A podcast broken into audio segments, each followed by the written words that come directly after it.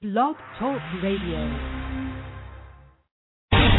Angel Sport, Bebo's Barbecue y The Call Aesthetic presentan Béisbol y mucho más. Un programa variado sobre el béisbol de grandes ligas, béisbol profesional, béisbol AA, boxeo, golf y ligas infantiles y juveniles. Comentarios, entrevistas con los que hacen la noticia, con sus anfitriones Arnold Palillito Santiago, el mago de las estadísticas y el ex Grandes Ligas, José Rafael Palillo Santiago. Y ya con ustedes, béisbol y mucho más.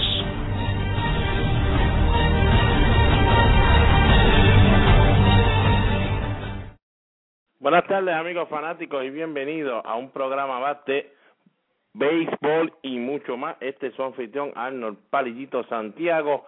En breve tendremos con nosotros, ya te sabe, vía teléfono, a el ex Grandes Ligas, José Rafael Palillo Santiago, que nos estará acompañando en la sección favorita de nosotros, las restas a 105 millas por hora. Recuerde, nos puede seguir a través de Twitter en nuestras cuentas, arroba Palillo Santiago, arroba Palillito Arnold.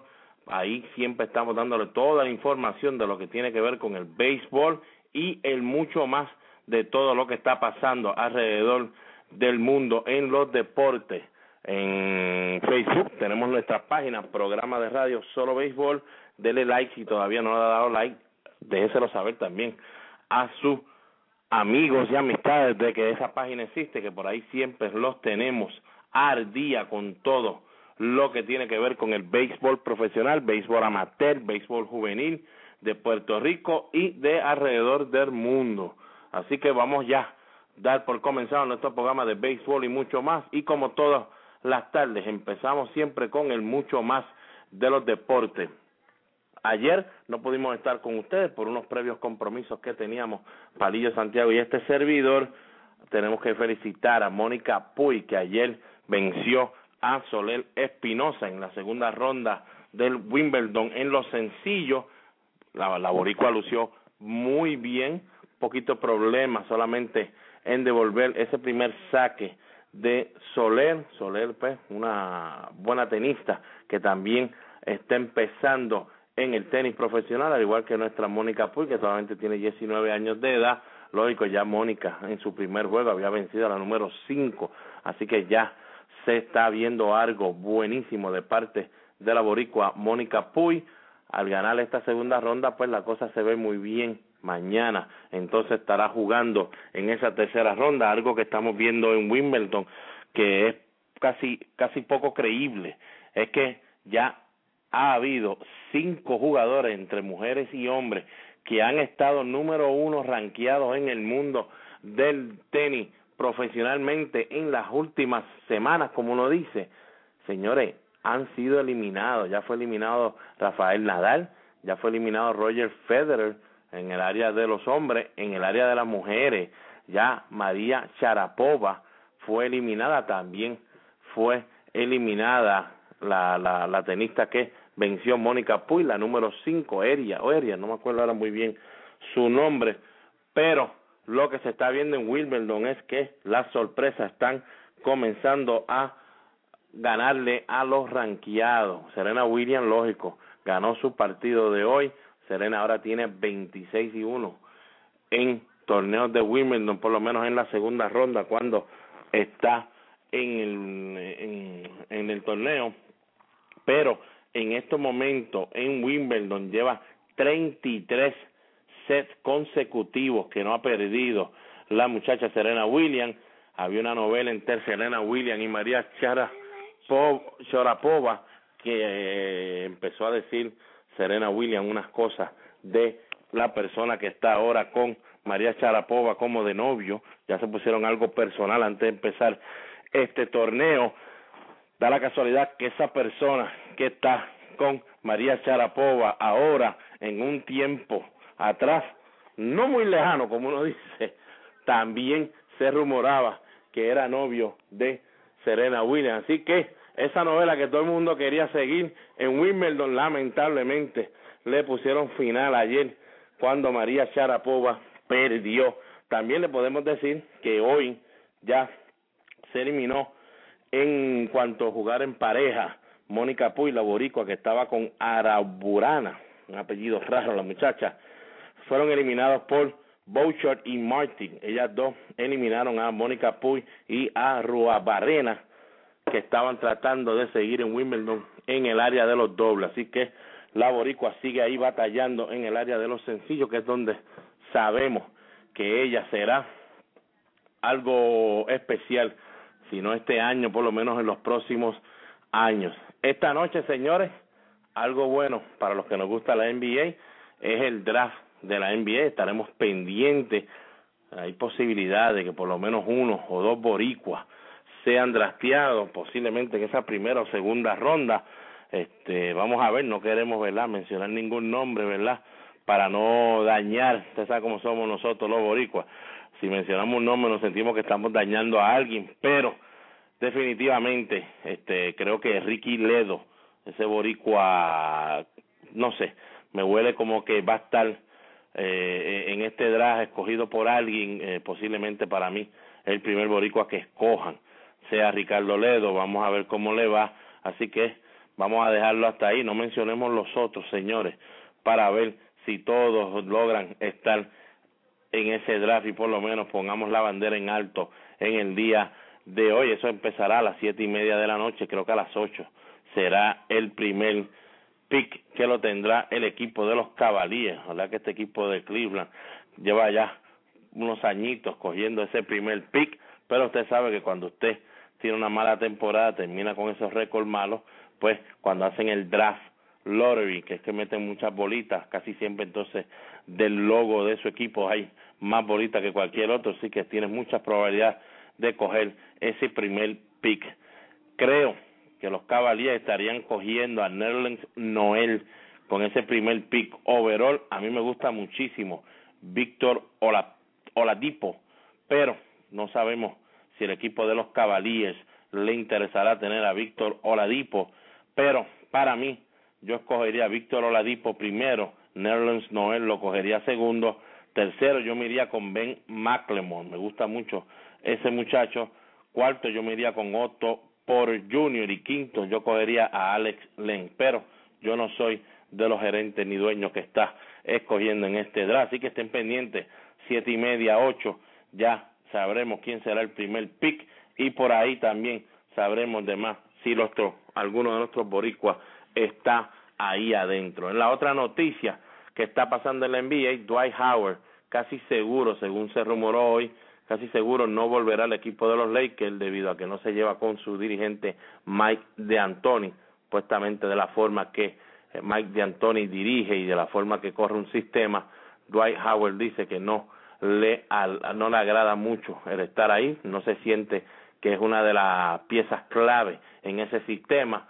Parece que entonces ya se cansó de bregar con Los Ángeles, bregar con D'Antoni, también posiblemente de bregar con Kobe Bryant y todas esas novelas que se forman ahí, pero ustedes saben que Dwight Howard también sabe hacer muy buenas novelas, le gusta cambiar mucho de decisión, es posible que hoy diga una cosa, mañana diga otra y pasado vuelva, diga otra cosa y al final termine entonces haciendo lo que al principio dijo que nunca estaría haciendo. Así que estamos pendientes de esa novelita, ya Doc River llegó allá a Los Ángeles, a los Clippers, y ya estuvo en una conferencia de prensa, así que de seguro ya los Celtics están buscando ese nuevo dirigente.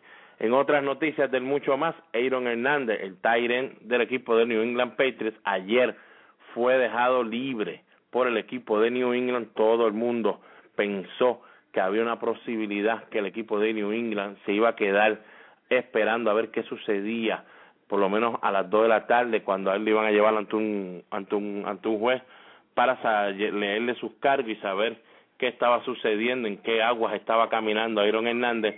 El equipo de los Patriots no es nada nuevo.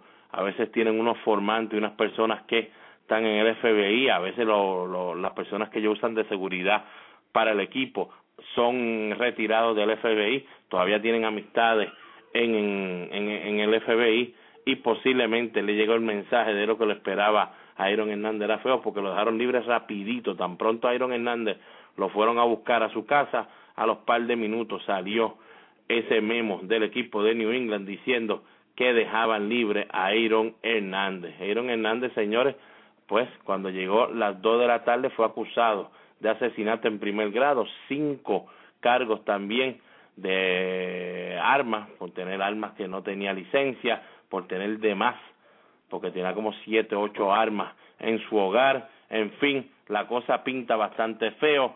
También el juez le denegó salir bajo fianza, ya que de la manera que es la fiscalía enseñó allí su caso y lo presentó, como uno dice, señores, lo presentó de una manera con horas, GPS de celulares, GPS de, del carro, también ya tenían la prueba de que el carro rentado, que estaba a nombre de Aaron Hernández, que fue visto en la escena cuando se entregó a la compañía que lo rentó allí, a la, vamos a ponerle al, al rental car place, encontraron tres casquillos de bala en ese auto y ya fueron enviados al laboratorio balístico y salió positivo a que era del mismo de la posiblemente de la misma arma que se utilizó para darle muerte al muchacho Owens. La cosa está bien fea para él.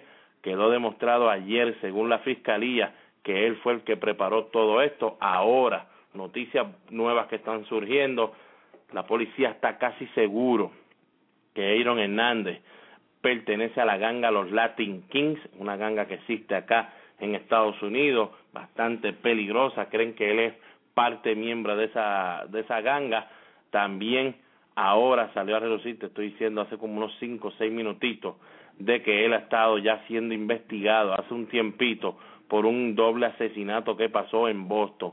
Así que lo que usted oye por ahí a veces, que dice, ten cuidado que no te eh, una con la gente que anda en, malos pasos, posiblemente aquí al final, si todo sigue eh, como se ve aquí, posible que al final todo el mundo diga que Aaron tenía que estar seguro que uno no se pegara a Aaron porque él era la gente mala. Así que veremos a ver en qué termina toda esta negativa novela que está viviendo Aaron Hernández, pero esto es parte de la vida. Muchos de estos atletas a veces se creen que se pueden salir con la suya.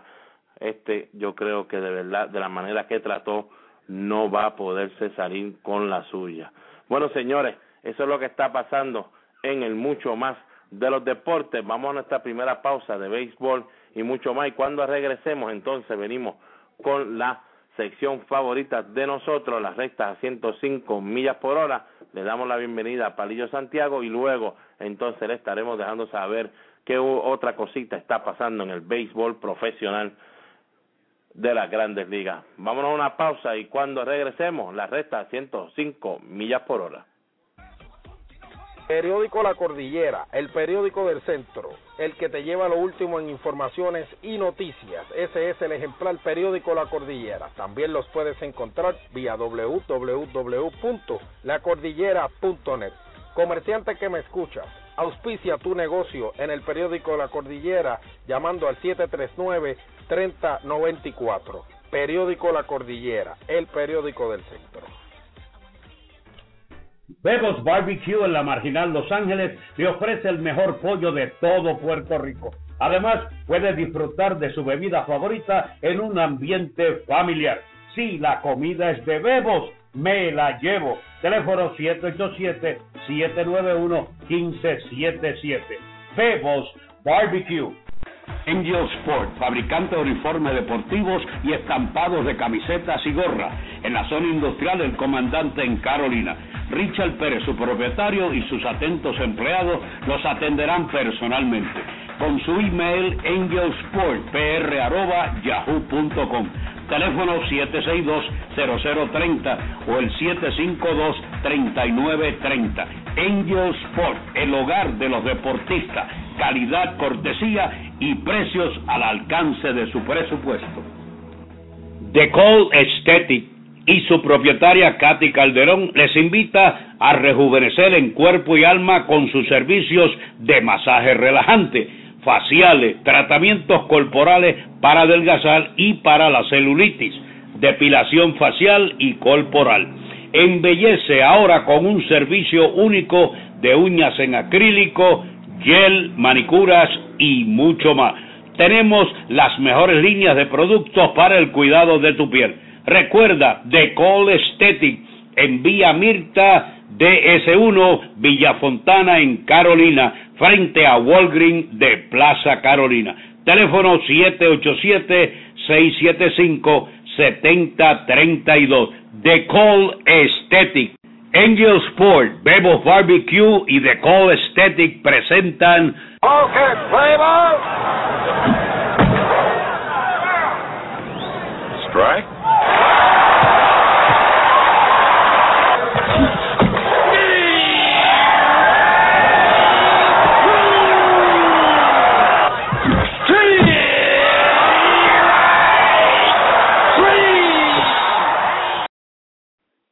Señores, regresando de nuestra primera pausa de béisbol y mucho más, ahora sí, le damos la bienvenida al ex lanzador de la Grandes Ligas, José Rafael Palillo Santiago, aquí para nuestra nuestro segmento, las rectas a 105 millas por hora. Buenas tardes, Palillo.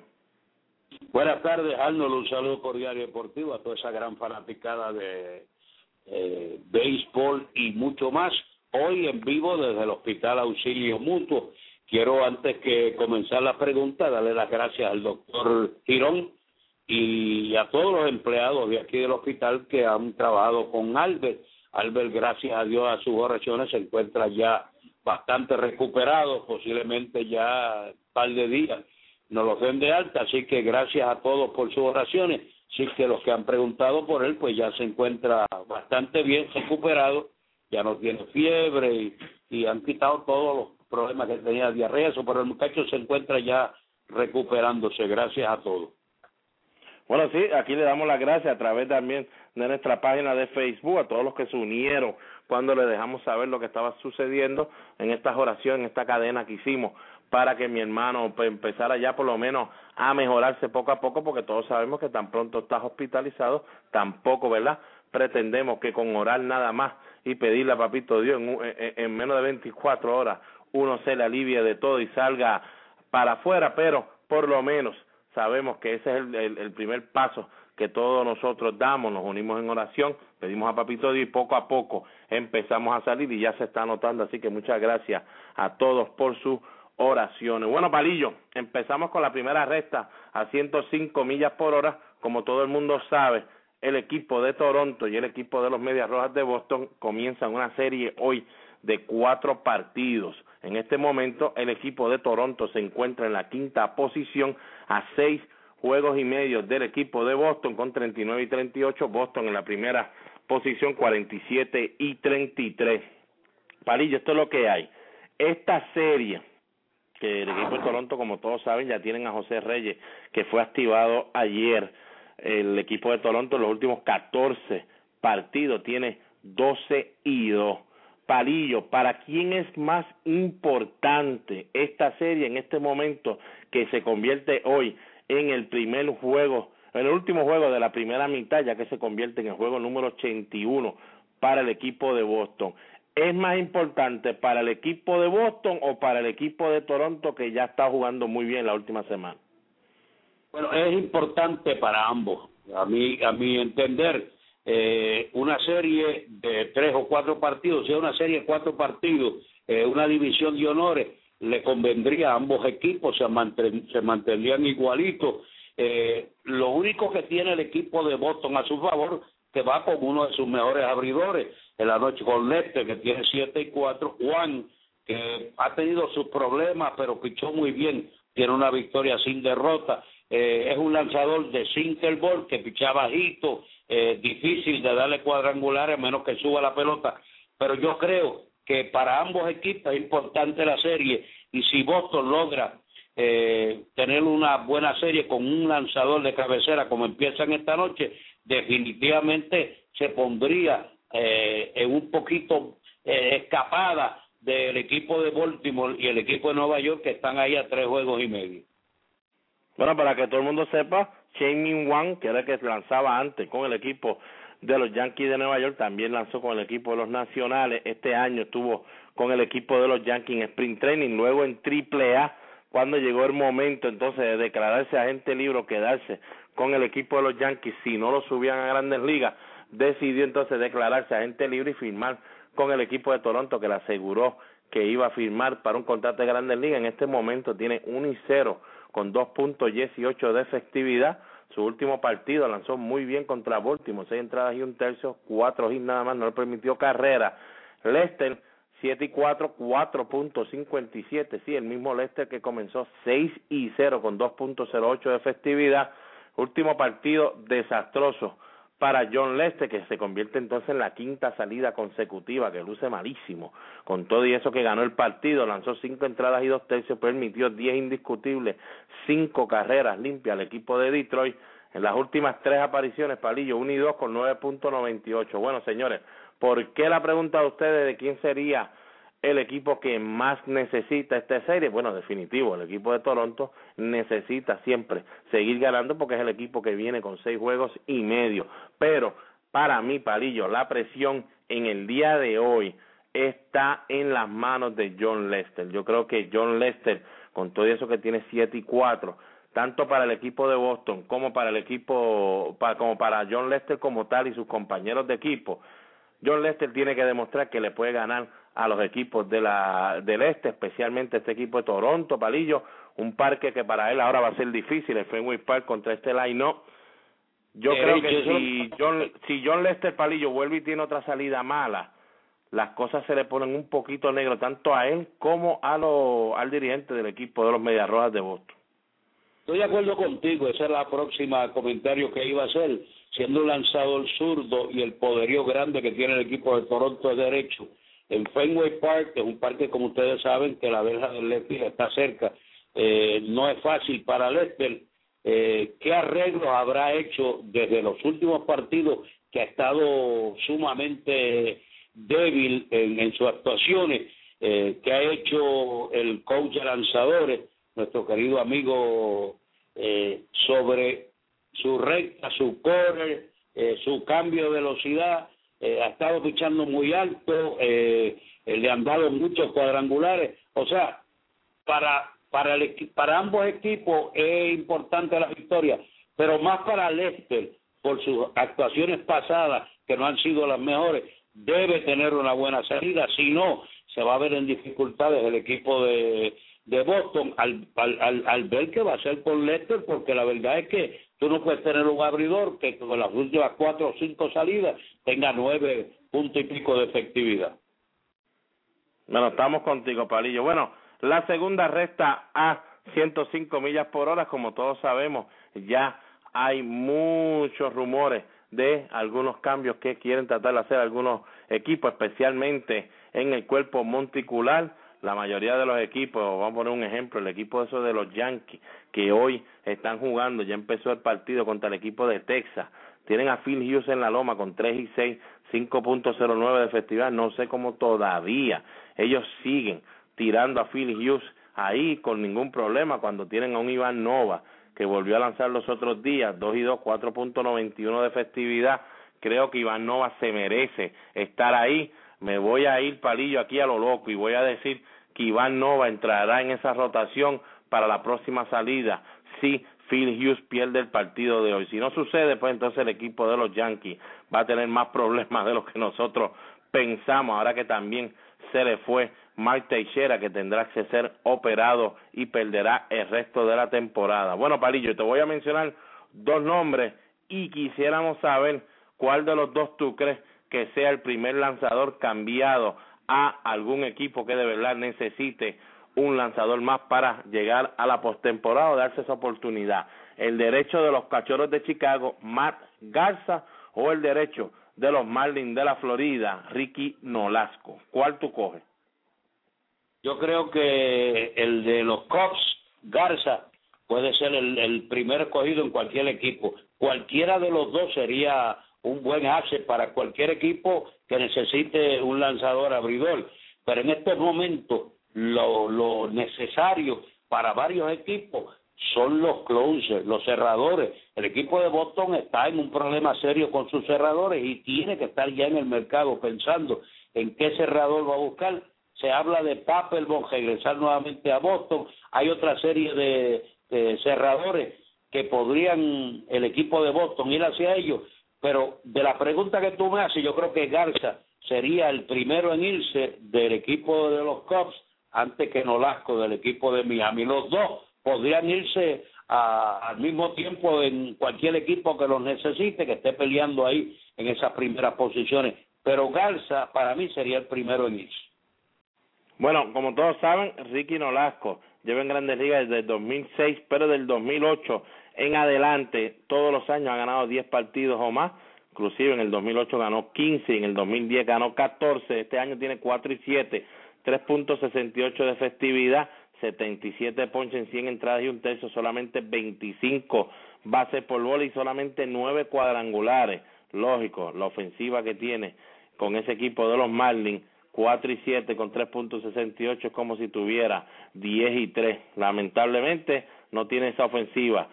El Mac Garza viene solamente de una lastimadura, pero fue una lastimadura en el área de la lateral del hombro, no fue nada fuerte que, que tuviera que llevar una operación o algo.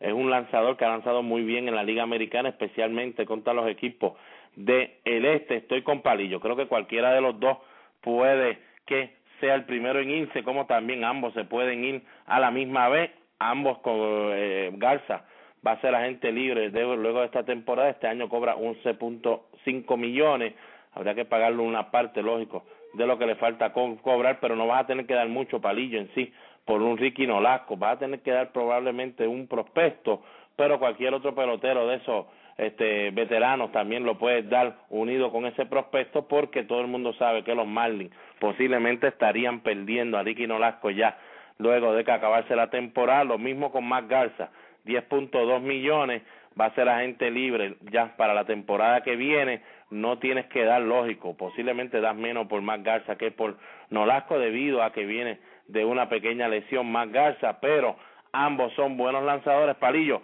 yo me iría que el primero en irse solamente por la manera de que va a ser más fácil cambiarlo. Para mí va a ser Matt Garza, así que no me extrañaría que sea por un equipo del este acá en la Liga Americana, pero no creo que sea el equipo de Boston, que es uno de los que más lo necesita, ya que en Chicago está tío Epstein. Sí, sí, yo estoy de acuerdo contigo. Eh, fíjate, Miami tiene 50 derrotas ya y el equipo de Chicago, los Cubs, tiene 44. Así que ambos, para mí, eh, podrían irse al mismo tiempo, pero entiendo que al, al tener que el equipo de Chicago llevarse parte del salario de, de los 11 millones y pico, yo creo que sería el primero en irse eh, Garza del equipo de los Cubs de Chicago. Ok, la última resta, 105 millas por hora, aquí rapidito, para que Palido pueda volver allá a, al hospital y bregar con mi hermano Albert Santiago y entonces cogerlo suavecito por allá para no quitarle mucho tiempo. La tercera recta, la que mucha gente está preguntando. Palillo Santiago y Palillito, esta es la pregunta a través de Twitter, arroba Palillito Arnold. Si tendrías la oportunidad de conseguir al pelotero que el equipo de los Marlins dicen que en este momento no están cambiando por nada, Giancarlo Stanton, ¿estarías dispuesto a dar dos o tres buenos prospectos por él o sería una locura dar dos o tres buenos prospectos por él? Depende de lo que tú tengas en liga menor como prospecto para poder dar, porque un pelotero como Stanton, que está sujeto a lastimarse mucho, es un riesgo dar demasiado por él. Eh, es un pelotero extraordinario si se mantiene con salud, pero siendo un pelotero que se lastima bastante, especialmente el problema de los hamstrings que él ha tenido casi toda la temporada este año y ahora se está tratando de recuperarse, yo no daría eh, mis mejores prospectos por un bateador como Stanton. Todo depende de lo que tú tienes que dar por él y lo que tenga eh, en las categorías menores que pueda en uno o dos años subirlo a grandes ligas.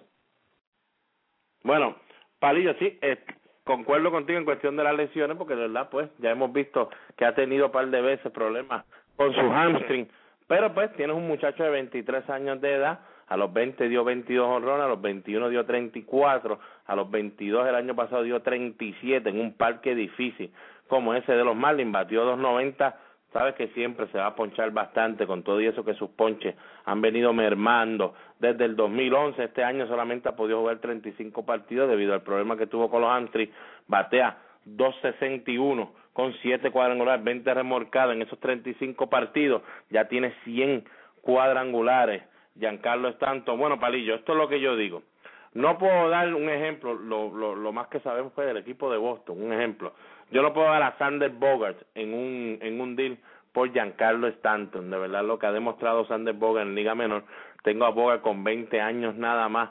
Pero de verdad se me hace bien difícil decir que yo lo puedo dar. Pero sí puedo dar a un Jackie Bradley, que todo el mundo lo quiere. Yo no sé lo que va a suceder con Bradley. Pero sí, yo lo puedo dar, no porque batió ni pico el tiempo que estuvo en Boston, sino que es un outfielder, pues estoy cogiendo un outfield como Giancarlo Stanton que ya está preparado y que va a ser un superestrella y que no es agente libre todavía hasta el 2017, lo vas a tener con arbitraje por tres años, va a estar bajo tu control por lo menos casi cuatro temporadas, puedes hacer muchas cosas con él, si se acerca agente libre lo puedes cambiar por un montón, yo sí, si soy un equipo como Boston, puedo dar un Jackie Bradley, puedo también incluir un pelotero que ya esté en las grandes ligas para que ellos tengan a alguien, en este ejemplo vamos a poner un Daniel Nava para que tengan allá un pelotero ya probado en grandes ligas, no es un superestrella, no le queda un montón en el béisbol, pero por lo menos darte a alguien para que te, haga el trabajo regularmente. Y entonces le puedo dar posiblemente uno o dos pitches que yo tenga clase A o doble A que sean prospectitos, pero señores, pues tenés la oportunidad de tener un jugador que ya sabe lo que te va a dar. Los prospectos tú los proyectas a ver lo que te van a dar en un futuro. Giancarlo, pues ya tú sabes lo que te va a dar. Por lo menos te tiras esa maroma con eso que puede ser que se te lastime.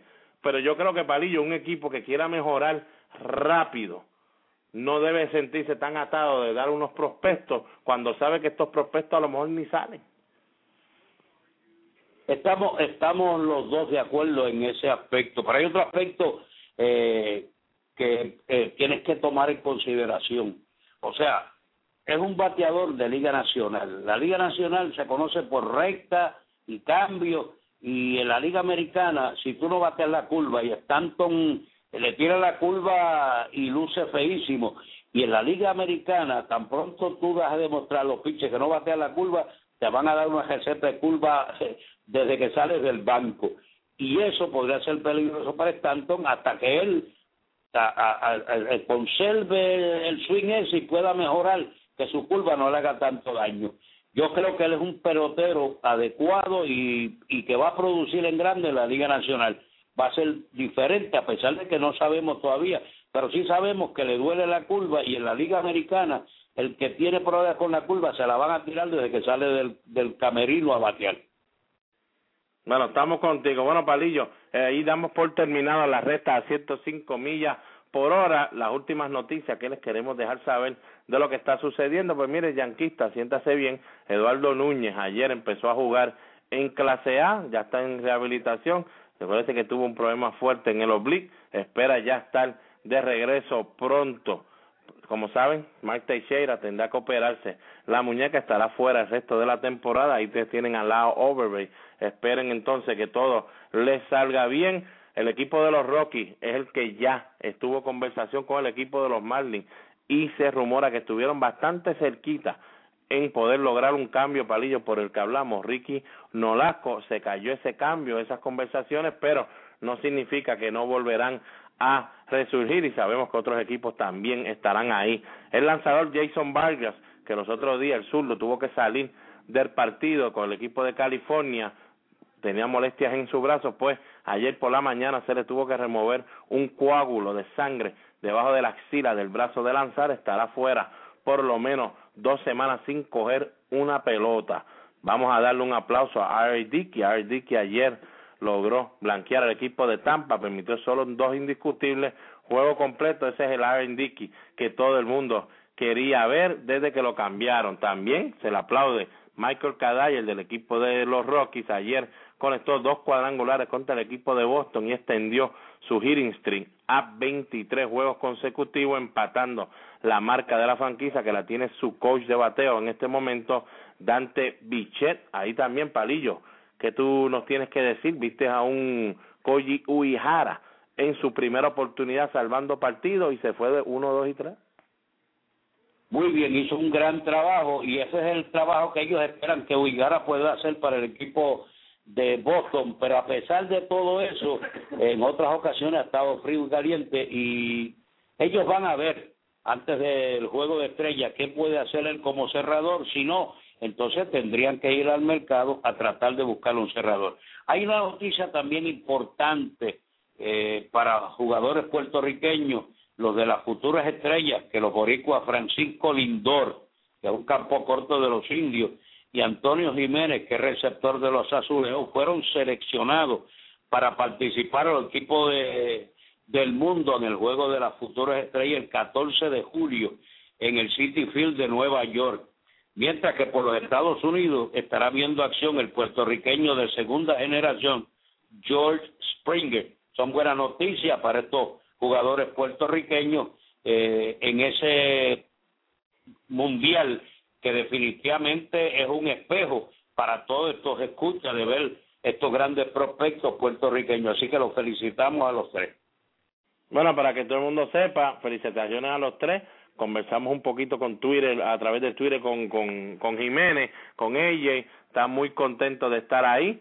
Este, hace tiempo que no teníamos más de un boricua jugando en ese juego de los futuros estrellas. Acuérdense, ahí ya ha visto a un Iván de Jesús, ahí se había visto anteriormente a un JC Romero, y se había visto un montón de los puertorriqueños que ahora pues pudieron llegar a grandes ligas y lucir con su talento. Esperamos que estos tres puedan entonces subir. Ahí también el prospecto cubano Jorge Soler del equipo de los Cachorros de Chicago que está en el roster del equipo del mundo no va a poder participar ya que tuvo, le encontraron un stress fracture en su pierna, en su pie, entonces estará usando una bota de cuatro a seis semanas, pues, lamentable por el cubano, pero mucha gente quería verlo en ese partido, palillo definitivo. Francisco Lindor es uno de los prospectos más grandes que tiene el béisbol junto a el otro boricua Javier Baez, creo que Javier Baez deberá estar en ese juego el año que viene definitivo y AJ Jiménez es verdad que defensivamente es uno de los mejores que tenemos al igual que Vázquez con el equipo de Boston pero AJ Jiménez Palillo yo creo que que si nuestro Jiménez mejora un poco esa ofensiva este podría estar en Toronto en un futuro no muy lejano ya que JP Arecibia tiene buen bate, buena fuerza, pero no es el receptor detrás del plato que ellos pensaban. Este es un receptor defensivo extraordinario, Jiménez.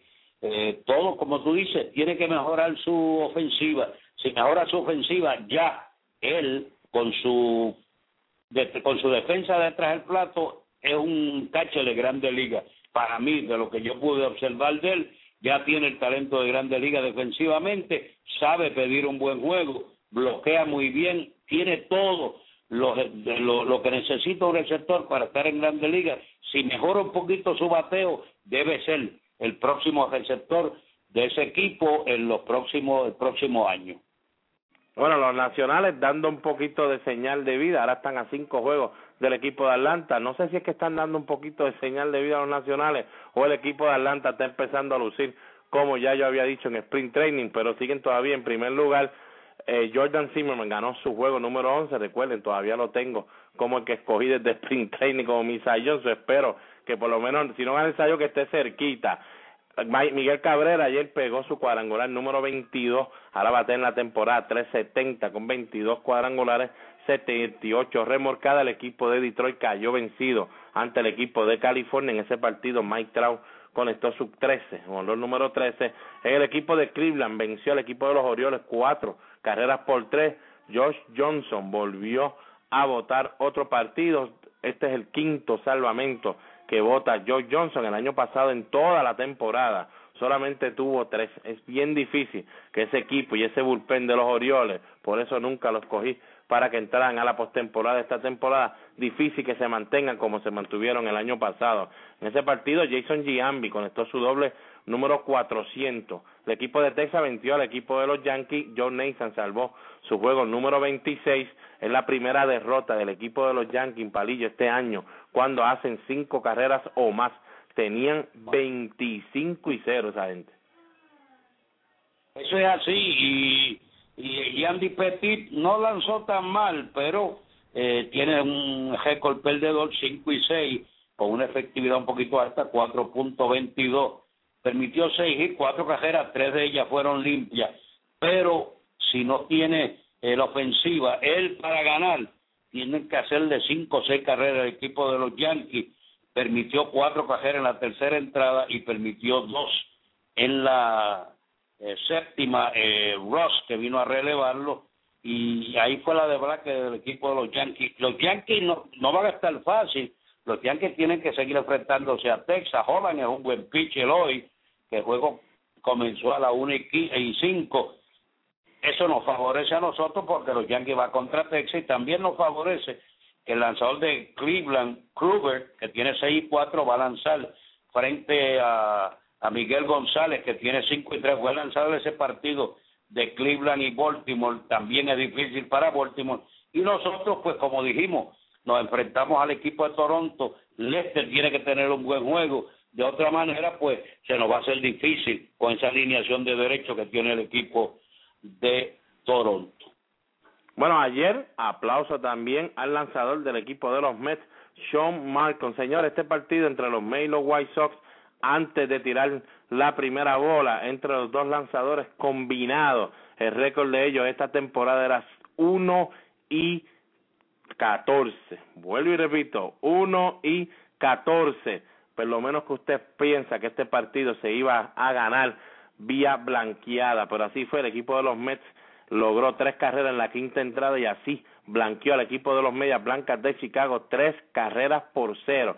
Sean Marcon logra entonces su primera victoria de la temporada luego de comenzarla 0 y 9. Ahora tiene 1 y 9, por lo menos puede decir que este año ganó un partido. El equipo de los Piratas venció al equipo de Seattle, ese lo había comenzado King Phillips por Seattle, no tuvo que ver con la decisión, pero ganó el equipo de los Piratas, cuatro carreras por dos, la sexta victoria consecutiva de los Piratas y al derrotar el equipo de Houston al equipo de San Luis cuatro carreras por tres en ese partido Yadier Molina, nuestro MVP hasta el momento, porque Papaligi para mí de esta temporada conectó su cuadrangular número 6, ahora batea 3.57, líder en la Liga Nacional, seis cuadrangulares, 44 remolcadas, pero no fue lo suficiente para derrotar al equipo de Houston, pues Palillo, los Piratas y el equipo de San Luis en este momento, luego de 78 juegos jugados, 48 y 30 ambos con el mejor récord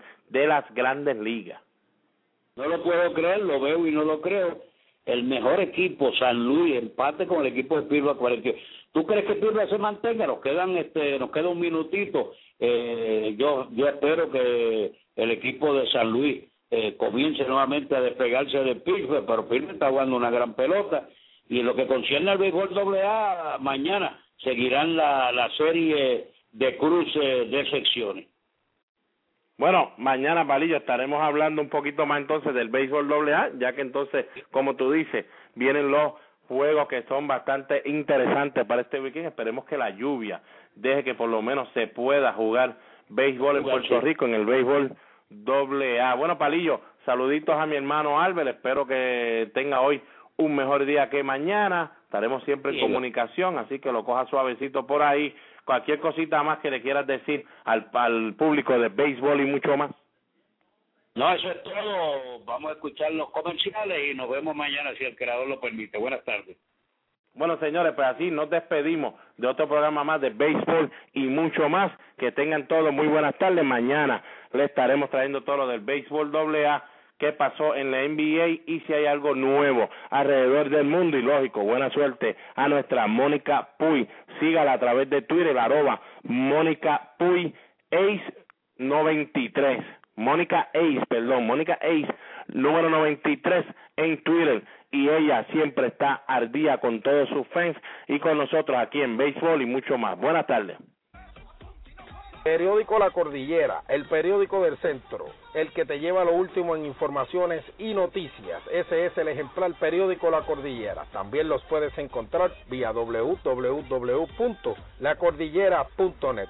Comerciante que me escuchas, auspicia tu negocio en el periódico La Cordillera llamando al 739-3094. Periódico La Cordillera, el periódico del centro.